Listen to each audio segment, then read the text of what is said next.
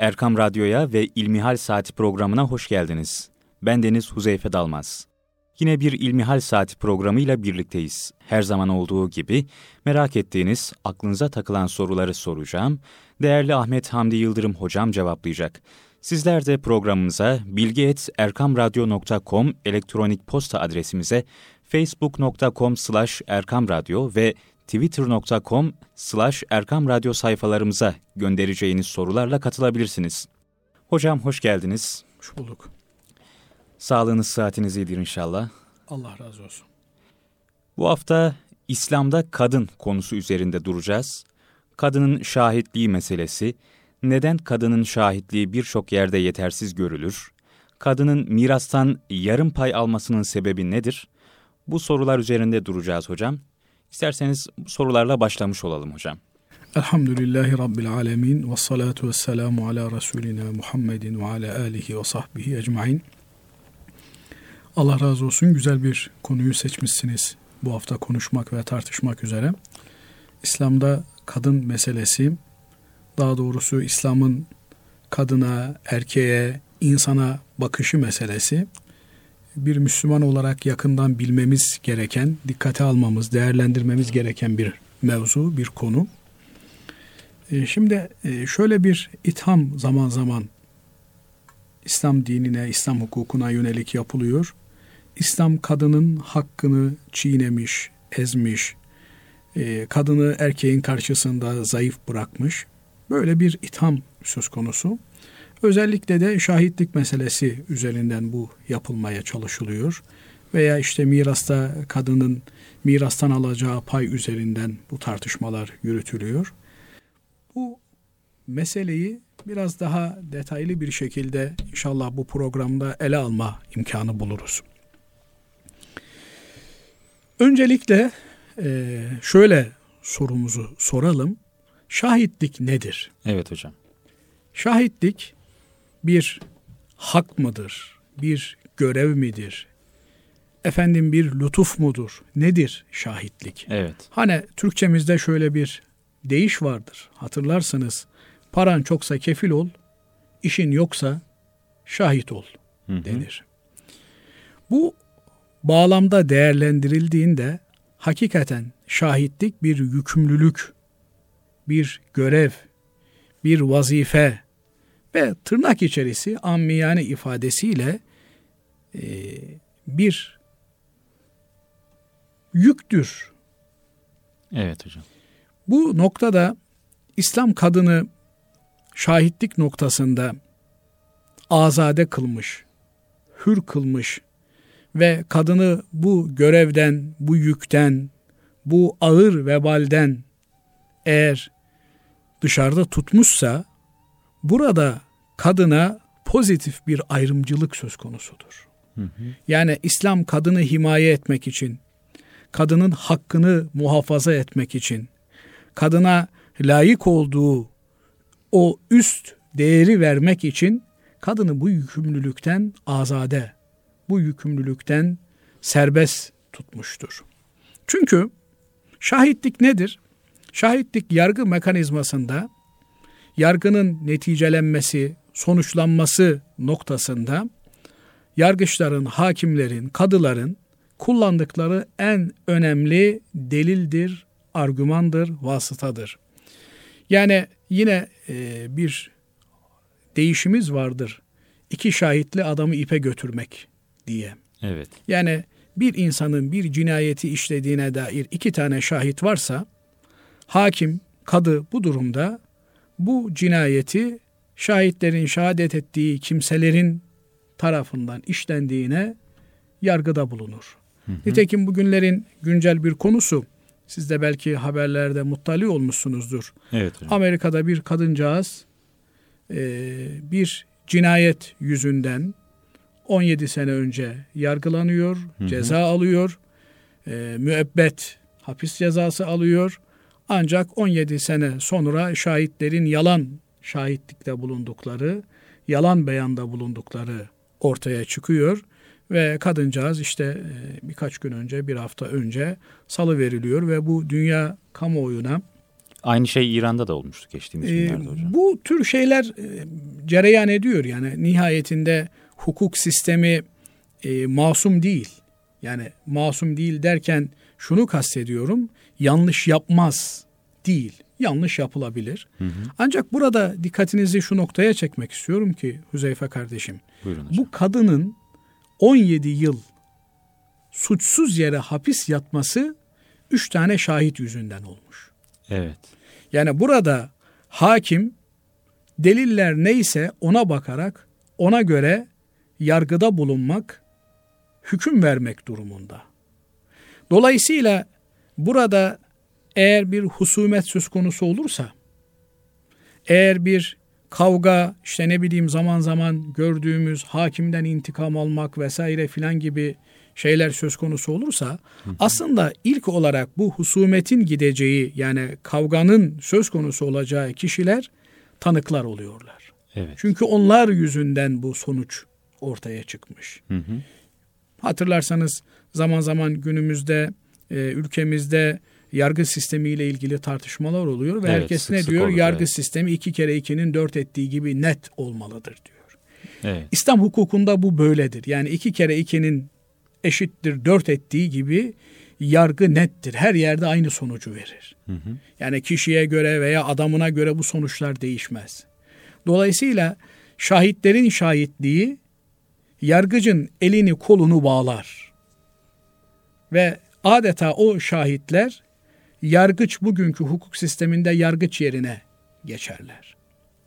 Şimdi bu noktadan bakılınca e, hakikaten e, şahitlik ağır bir vebali omuzlarımıza alma anlamına da geliyor. Evet. Şimdi düşünün iki tarafta güçlü kimseler var ve siz şahit olarak birinin lehine öbürünün aleyhine tanıklıkta bulunacaksınız. Hı hı. Burada hangi tarafın lehine tanıklık ederseniz edin öbür tarafın aleyhinde olacağınız için siz bir tehlikeyle karşı karşıyasınız. Sizin sosyal hayatınızda bir kısıtlama söz konusu olacak. Bugün ne deniyor? Mesela tanık koruma programı deniyor. Evet. Tanıklık yapan kimseler sosyal hayattan tecrid ediliyor. İşte filmlere bazen konu oluyor. Yüzleri değiştiriliyor. Yüz ameliyatıyla yüz nakli yapılıyor vesaire filan. Bu anlamda İslam hukuku nazarından bakıldığında kadının şahitlikten muaf tutulması ki bunu bazıları e, şahitlikten mahrumiyet olarak değerlendirilebilir, adlandırabilir ama aslında bu böyle değil. Bunun niye öyle olmadığını da birazdan izah etmeye çalışacağız. Evet hocam. Allah imkan ve fırsat verirse. Ancak bu çok önemli bir konu olduğu için biraz detaylı anlatalım Tabii istiyorum. hocam. Buyurun. Şimdi öncelikle şunu söyledik ki şahitlik bir görevdir, bir vebaldir ve İslam bu noktada kadını muaf tutmuştur. Ne demek muaf tutmuştur? Yani kadını bu görevle yükümlü kılmamıştır. Nihayetinde insanlar tanık oldukları olaylara şahitlik etmek suretiyle yargıyı yönlendirirler. Ve neticede kendi aleyhlerine bir karar çıkmış olan insanlar da bu kararın çıkmasına sebep olan kimselere bir husumet beslerler. Ve burada bir kavga, bir gürültü ortaya çıkar. Evet. Mahkeme salonları da aynı şekilde Hı hı. işin yoksa şahit ol demişler. Yani beklersin. Dava tecil edilir. Ee, dava dosyası tekamül etmez. Şahitler gelirler, giderler. Ancak İslam kadına o kadar e, ayrıcalıklı bir yer lütfetmiş ki onu kavganın, toplumsal olayların içerisinde harcamak istemiyor. Kadın tartışmanın üstünde yani Efendimiz Aleyhisselatü Vesselam'ın bu noktada çok açık hadisi şerifi. Cennet diyor annelerin ayakları altındadır. Yani annelerin derken kadınların ayakları altında demek bu. Çünkü kadın anne oluyor. Evet. Yani bu kadın ya annedir ya da anne adayıdır. Yani potansiyel annedir. Dolayısıyla siz o kadını e, ayaklarından cennet kazanılan bir nimet olarak görmek durumundasınız. Yani onu itip kalkmak, horlamak, hor görmek, bağırmak, çağırmak, işte ne bileyim e, mahkeme manzaralarını hatırlayın. Bu süreç içerisinde hırpalamak, yıpratmak hiç İslam'ın e, kadın için layık görmediği bir Kadının kaldıramayacağı bir şey. kadının kaldıramayacağı veya e, kadının onurunun rencide edilebileceği bir ortam buralar. Evet. He, ama e, bu böyle olmakla beraber mecbur kalınan ve bir takım kadından başkasının şahitliğinin geçerli olmayacağı yerlerde hı hı. kadınların şahitliğine müracaat edilir. Niye? Çünkü insanların haklarının zayi olmaması söz konusudur. Evet hocam. Ama bu noktada e, dikkatlerinizi çekmek istediğim bir başka konu da insanların haklarının zayi olmaması söz konusu olduğunda, mevzu bahis olduğunda kadınların şahitliği erkeklerin şahitliği gibi geçerli bir takım kıstaslar muvacihesinde e, kabul edilen şahitliktir. Ancak kamu nizamı ile ilgili olan e, işte ki bunlara biz had cezaları diyoruz. Mesela bir zina olayına 100 tane kadın da tanıklık yapsa o kadınların tanıklığıyla zina suçu ispat edilemez. Bu onların bilgilerinin, görgülerinin yetersiz olduğundan kaynaklanmıyor. Ama burada bir ceza hukuku davası görülecek. Hı hı. Yani ağır veballi kavgaya konu olabilecek, husumetlere götürebilecek bir manzara var. Evet. O manzarada Cenab-ı Allah kadını muaf tutuyor. Şimdi bunun niye böyle olduğuna bakalım. Çünkü dilden çıkacak kadının dilinden çıkacak en ufak bir kelime bile kadını çok kötü bir şekilde rencide edebilir değil mi hocam? Yani o bir tarafa bir de nihayetinde kadını gördüğü olayı olduğu gibi aktardı. Evet. Ve bundan sebep de mahkeme e, kararını verdi. İşte e, zanlılar suçlu bulundu. Efendim idam edildi, ömür boyu hapse mahkum edildi veya ağır hapis cezaları aldılar. Bu kimseler hapisten çıktıktan sonra eğer ölmüşlerse veya müebbet hapis cezası almışlarsa bunların yakınları birinci derece yakınları hı hı. direkt olarak o kadını e, muhatap alacaklar ve hı hı. o kadını suçlayacaklar. Bu durumda yargı sistemi bugün ne yapıyor? Tanık koruma programı uyguluyor. E ne evet. oluyor tanık koruma programı uygulayınca? Yani o tanık korunmuş mu oluyor? Hayır bir defa sosyal hayattan izole edilmiş oluyor. Yani tamamen sosyal hayatın dışına itiliyor, kimliği değiştiriliyor. Bütün e, insani ilişkileri sekteye uğramış oluyor. Bu belki bir erkek için kaldırılabilecek, tahammül edilebilecek bir durumdur ama bir kadın için öyle değildir. Hı hı.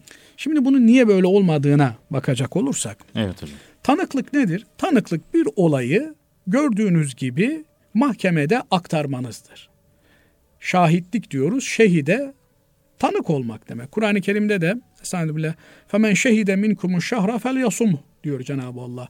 Sizden kim şahit olursa diyor aya yani Ramazan ayına kim şahit olursa yani onun geldiğini kim görür buna tanıklık ederse oruç tutsun diyor.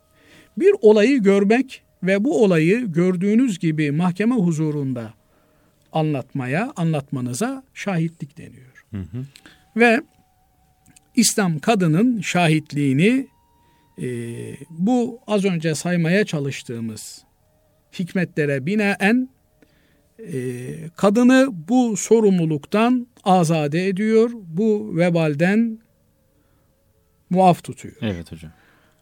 Ancak bu kadının görmesinin eksikliğinden veya gördüğünü aktarmasının yetersizliğinden kaynaklanmıyor. Neden hocam peki? Peki neden? Güzel bir soru. Bakın aynı kadın Hazreti Peygamber sallallahu aleyhi ve sellem Efendimiz'den bir hadis duyuyor. Ve o hadisi naklediyor. Hı hı. Ve naklettiği hadis bütün Müslümanları kıyamete kadar bağlayıcı bir hüküm içerebiliyor. Mesela Hazreti Ayşe validemiz radıyallahu teala anha Efendimiz aleyhissalatu vesselamın birçok e, aile hayatı ile ilgili sözü veya fiili o annemiz vasıtasıyla bizlere geliyor. Yani Hazreti Ayşe validemiz radıyallahu teala anha Efendimizin sözünü işitiyor. Evet. Veya yaptığı bir işi görüyor. Gördükten sonra da bunu aktarıyor. Hı hı. Ve bizim hiçbir kitabımız, hiçbir alimimiz, hiçbir İslam bilgini bu rivayet ki bu aktarımlara biz rivayet diyoruz. Evet. Bir kadın tarafından geldi. Bunun için yetersizdir. Erkeğin rivayeti daha güçlüdür demez demiyor. Halbuki rivayetle yani gördüğünüz bir şeyi aktarmakla şahadet, şahitlik etme arasında çok ince bir nuans var. Ve baktığınız zaman rivayetin daha önemli ve daha ağır olduğunu görüyorsunuz. Çünkü rivayette bütün insanları, bütün Müslümanları ilgilendiren bir mesele söyleniyor. Evet. Ama şahitlikte nihayetinde iki kişi arasındaki bir olaya tanıklık ediyorsunuz siz veya bir kişinin işlediği bir suça tanıklık etmiş oluyorsunuz.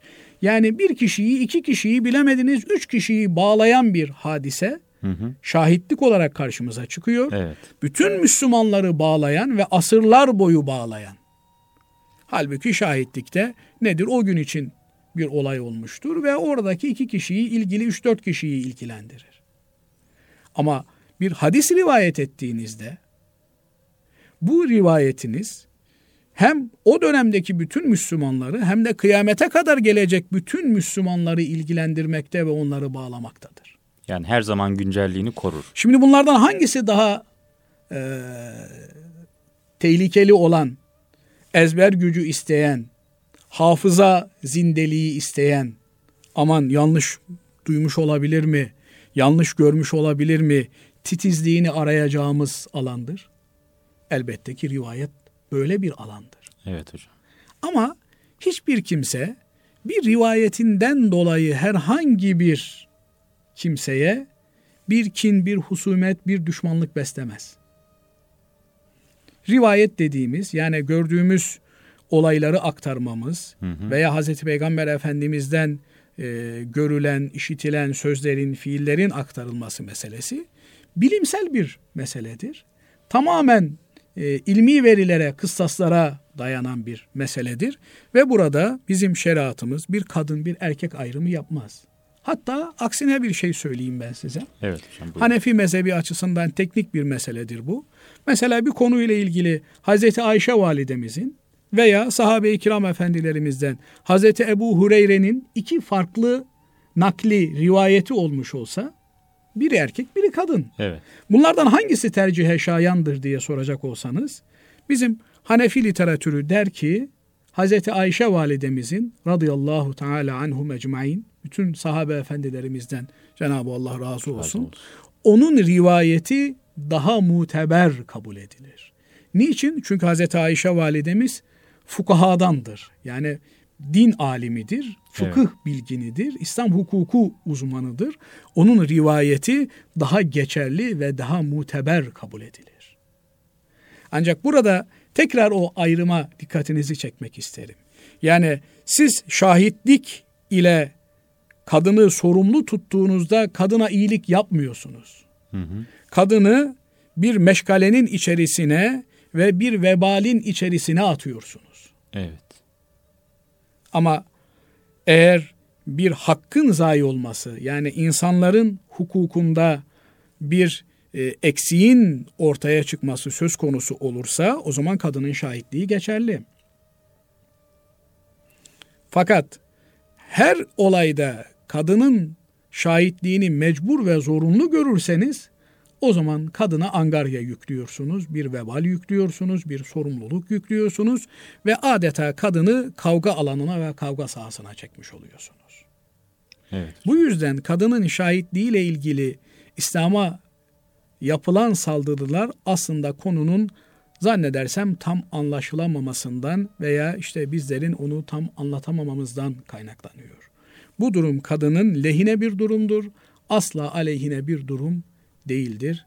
Allah Teala en iyi, en doğruyu elbette bilendir. Evet hocam. Şimdi kadının mirastan yarım pay almasının sebebi nedir? Bu konu üzerinde duracağız. Buyurun hocam. Evet yani bu da aslında e, soru e, yanlış bir soru. E, bazen kadın tam pay alıyor, erkek hiç pay alamıyor. Evet. Yani e, mülkün sahibi Allah. Allah dilediğine dilediği kadar veriyor. Dilediğinden serveti alıyor, dilediğine servet veriyor, zengin kılıyor. İslam'ın kadına miras olarak tanıdığı haklar erkeğinkiyle kıyaslandığında belki biraz yanlış anlaşılmaya müsait olacak ama e, kadının durumu yine şahitlikte olduğu gibi pozitif bir durum. Evet hocam. Çünkü e, mecellede bir kaide var. Der ki el hurmu bil hunmi. Yani e, nimet külfet dengesi söz konusudur. Hı. Bir şeyin ne kadar külfeti varsa o kadar nimeti vardır. Yani kazançta da, ticarette de, ekonomide de böyledir. Risk varsa kazanç oranı yüksek olur. Halbuki e, kadının durumuna baktığımız zaman Cenab-ı Allah kadını kazanmayla mükellef tutmuyor. Yani kadın e, rızkını kazanmak, maişetini temin etmek gibi bir endişe ile karşı karşıya değil. Nasıl değil?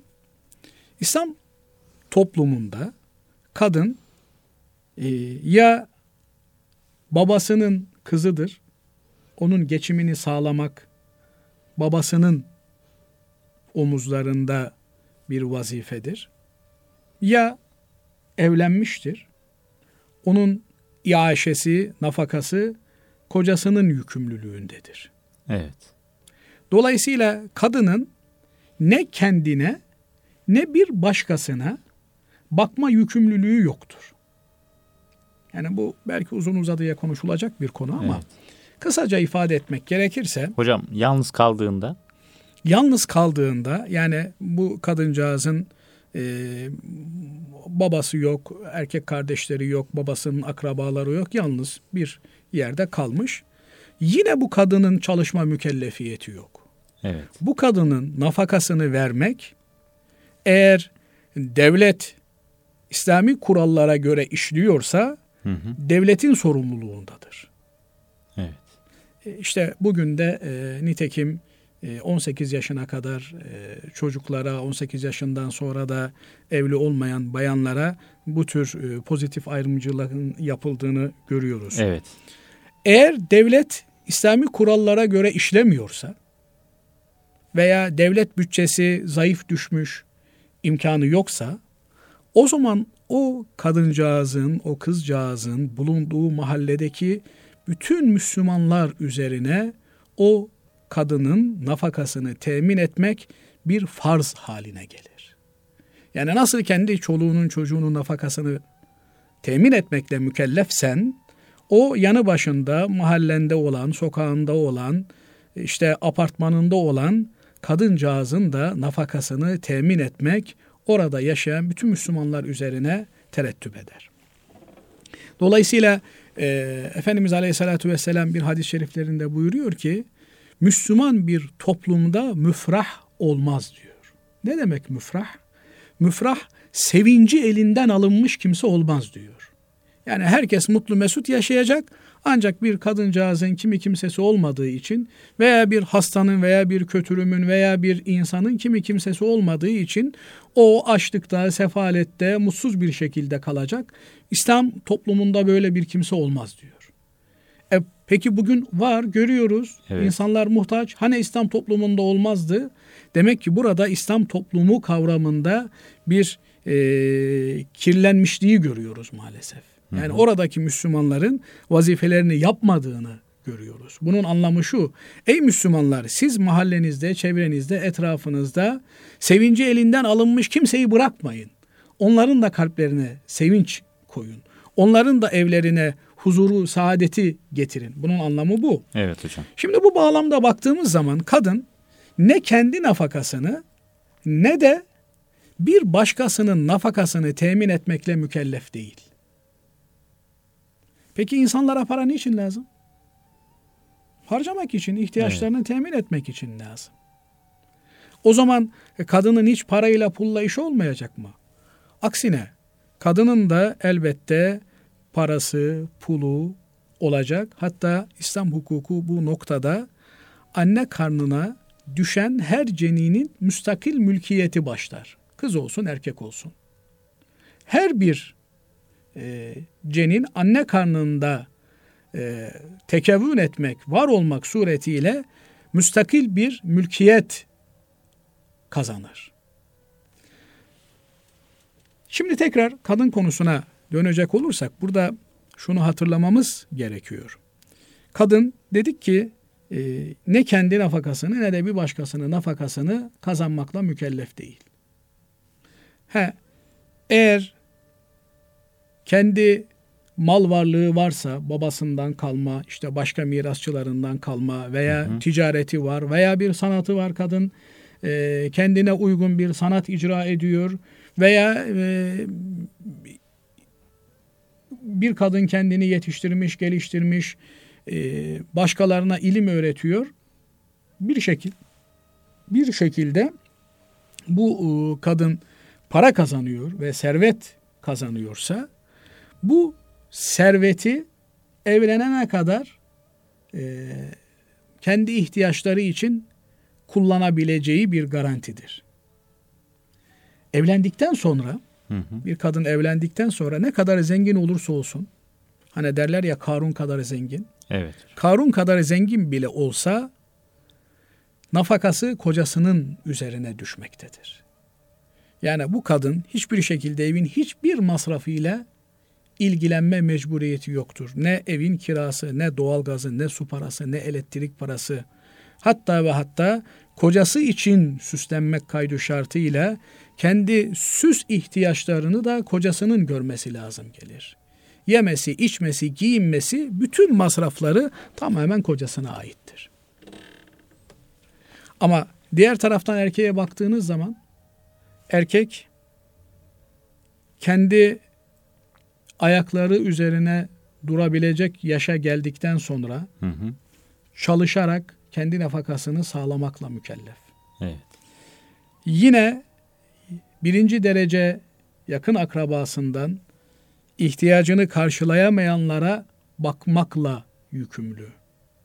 Yani kız kardeşi fakir, nafakaya muhtaç, onun nafakası erkek kardeşin üzerine düşüyor. Hı hı. Çocuklarının nafakası erkeğin üzerine düşüyor. Hanımının nafakası erkeğin üzerine düşüyor. Bütün bu şartlar altında baktığınız zaman kadın mı erkek mi daha avantajlı durumda? Şöyle bir evli kadının durumuna bakalım. Evlilik çağına gelmiş olan bir kızcağız kocasından mehir isteme hakkına sahip. Nedir mehir? Evlilik karşılığı erkeğin kadına ödediği bir bedeldir. Cenab-ı Allah bunu Kur'an-ı Kerim'de açık bir şekilde ifade ediyor. Siz bundan bahsetmeseniz de, bunun sözünü etmeseniz de, hı hı. adını anmasanız da mehir otomatik olarak devreye giriyor. Evet. Peki mehrin bir ölçüsü var mı? Asgarisine ölçü koymuş alimlerimiz. Ama bir üst limit koymamışlar. Hatta istediğin e, kadar. İstediğin kadar. Hatta bir e, olay anlatılır. Hazreti Ömer bir gün hutbeden demiş ki Müslümanlar ne yapıyorsunuz? Mehirleri yükselttiniz. Genç erkekler evlenemez hale geldiler demiş. Evet. Bu kadar yüksek mehirler istemeyin kızlarınız için deyince Cuma hutbesinde hı hı. E, tabi Cuma namazı umumi bir namaz olduğu için kadın, erkek, çoluk, çocuk herkesin olduğu bir namaz. Arka saflardan bir yaşlı nine kalkmış. Ey Müslümanların halifesi demiş. Sana ne oluyor ki Allah'ın verdiği hakkı bizlerden kısıtlamaya çalışıyorsun demiş. Evet. Çünkü ayeti kerimede diyor ki Cenab-ı Allah onlara kantarlarca altın verseniz de eğer e, boşamaya niyetlenmişseniz o mehri ödeyiniz. Hı. O mehri ödememezlik yapmayın buyuruyor Cenab-ı Allah. Bunun üzerine Hazreti Ömer Efendimiz diyor ki Ömer yanlış yaptı, yaşlı kadın doğru söyledi diyor. Yani bu da İslam toplumunda adaletin ne kadar içselleştirildiğini gösteriyor. Hı. Yani yanlışı kim yaparsa yapsın. Yanlış yanlıştır. Onu kim hatırlatırsa hatırlatsın. Evet. Ve yanlış karşısında yapılacak tek şey var. O da yanlışı kabul edip o yanlıştan geri adım atmaktır. Evet. Burada anlaşılıyor ki yani bir kadın işte ne bileyim bir ton altın isteyebilir kocasından mehin olarak. İşte 100 kilo isteyebilir, 1 kilo isteyebilir. Ha, bunu da e, şunu da söylemeden geçmeyelim. E, mehrin e, az olması o nikahın bereketli olması, o nikahın verimli olması anlamına da geliyor. Evet. Ancak kadının hakkıdır. Kadın istediği kadar mehir isteyebilir. Ve söz gelimi kocasından işte bir kilo altın istedi ve bu bir kilo altını kenara koydu. O bir kilo altınına kimsenin dokunma hakkı yok.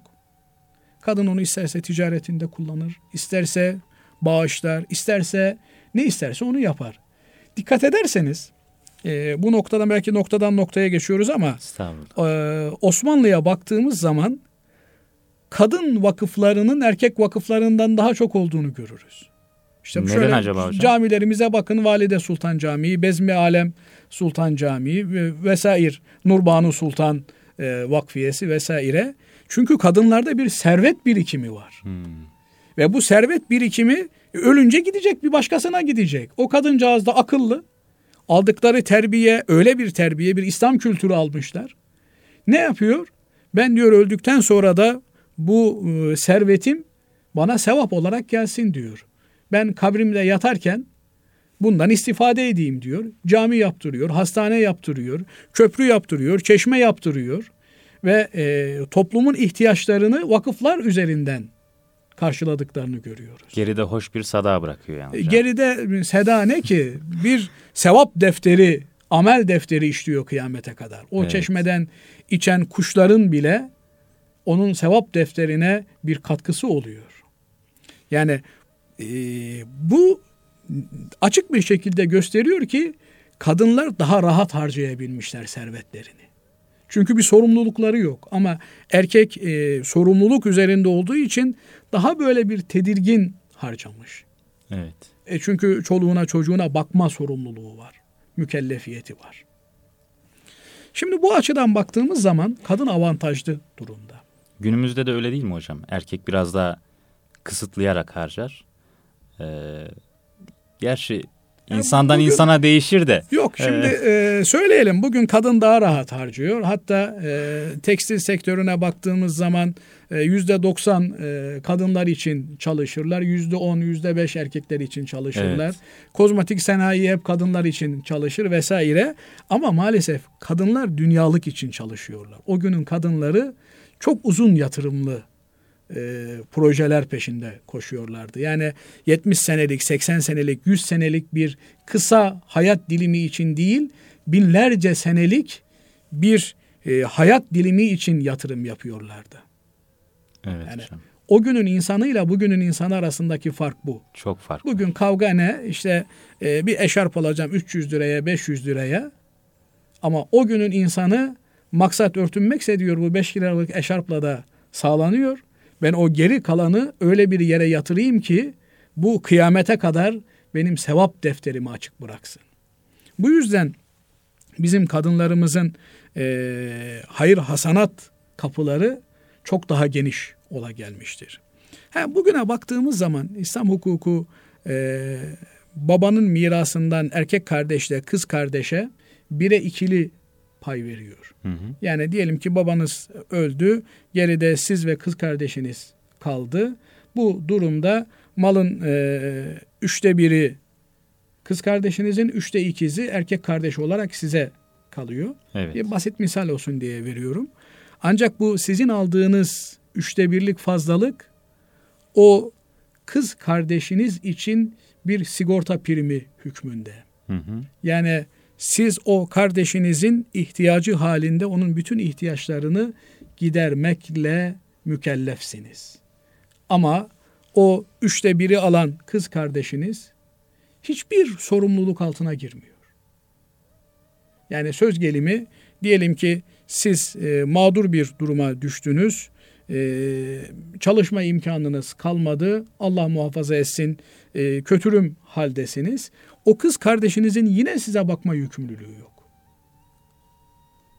Yani sizin nafakanız diğer yakın erkek akrabanızın üzerine düşüyor. Eğer onlar yoksa devlete düşüyor. Eğer devlet hazinesi yine sözünü ettiğimiz gibi e, sıkıntılı bir durumdaysa o zaman o mahalledeki Müslümanların üzerine, erkeklerin üzerine düşüyor. Evet. Yani Cenab-ı Allah kısaca şunu söyleyelim ki Huzeyfe kardeşim bir sistem getirmiş.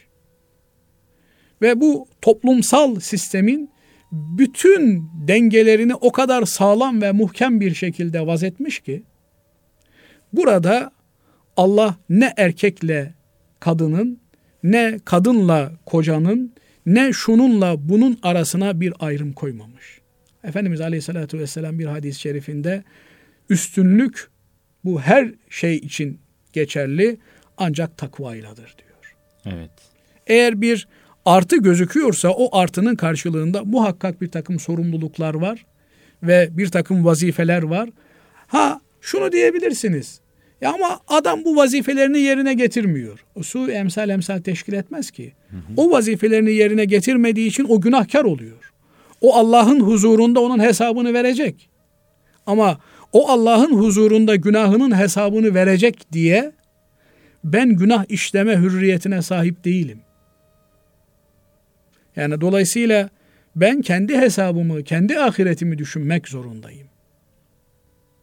Ve e, çok ilginçtir ki Cenab-ı Allah namaz için, oruç için, zekat için orucu verin, e, zekatı verin, orucu tutun, namazı kılın der. Ama iş miras meselesine gelince teker teker bütün e, oranları, bütün alacaklıları, mirasçıları sayar Cenab-ı Allah. Bütün ihtimalleri uzun uzadıya anlatır. Hı hı. Bunun anlamı, bunun manası da şu ki dinimiz sadece namaz ve oruçtan ibaret, zekattan ibaret değil. Değil, evet.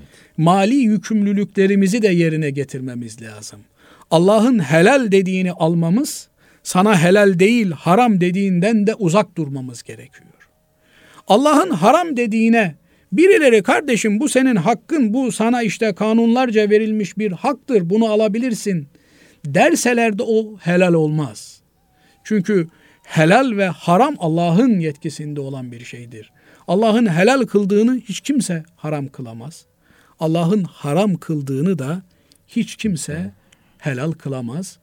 Burada bir e, noktaya daha temas etmekte fayda görüyorum. Lütfen hocam. Bugün bazı modernistler diyorlar ki dün işte Arap toplumunda kadın e, ticaretin içinde değildi, ticaretten uzaktı. İşte efendim e, servet birikiminde babaya erkekler yardımcı oluyordu. Ondan dolayı işte erkek kardeşlerin iki, kız kardeşlerin bir almasının bir mantığı vardı. Ancak bugün öyle değil filan diyorlar. Evet. Onlara şeyi hatırlatırım. Hazreti Peygamber sallallahu aleyhi ve sellem Efendimiz kimin ticaret kervanını Şam'a götürüp ticaret yapmıştı? Evet. Hazreti Hatice validemizin yani o gün ticaret yapan kadınlar da vardı. O gün e, serveti yüksek olan kadınlar da vardı ve kıyamet günü gelinceye kadar bu böyle devam edecek. Erkeğin de zengini olacak, kadının da zengini olacak. Ancak Allah'ın ayetleri, Allah'ın hükümleri insanların e, sosyal statülerinin değişmesiyle değişmiyor. Bu nokta çok önemli bir nokta. İnşallah Cenab-ı Allah bu konularda dini hassasiyeti koruyabilen, muhafaza eden kullarına bizleri de ilhak eder. Amin inşallah hocam. Hocam programımızın sonuna geldik. Çok Hep teşekkür ediyoruz. Zaten. Evet. E, bu hafta İslam'da kadın konusu üzerinde durduk. Hocam sorularımız vardı daha ama e, isterseniz gelecek hafta İslam'da kadın konusuna devam edelim. O sorularımızı da orada sormuş olalım. Bu haftayı da böyle bitirelim hocam. İnşallah. E, değerli dinleyenler inşallah gelecek hafta tekrardan birlikte olmak dileğiyle hoşçakalın. Allah'a emanet olun.